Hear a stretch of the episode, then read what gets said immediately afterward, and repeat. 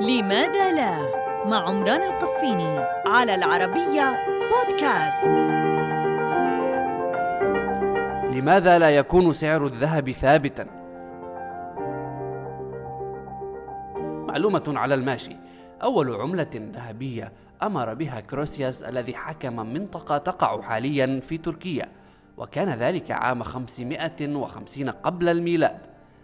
تتحكم في سعر الذهب. عوامل عديدة.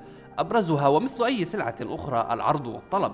وكلما ازداد الطلب وقل المعروض جنت الأسعار. لكن لماذا يزداد الطلب على الذهب؟ في الدول الاستهلاكية يزداد الطلب على الذهب في مواسم معينة مثل الأعراس والمناسبات إذ يستخدم للزينة والهدايا.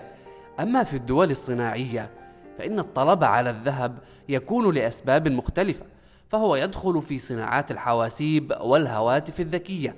وبصورة عامة فإن الطلب على الذهب يزداد في التقلبات السياسية إذ تلجأ الدول والناس إلى تخزينه لأنه يحتفظ ببريقه خلال الكارثة وبعدها في الغالب. في الأشهر الثلاثة التي تلت العملية الروسية في أوكرانيا رصدت وكالة رويترز ارتفاعا بنسبة 12% في سعر الذهب الذي ترددت تقارير أن موسكو خزنت منه كميات كبيرة تحسبا للعقوبات الغربية.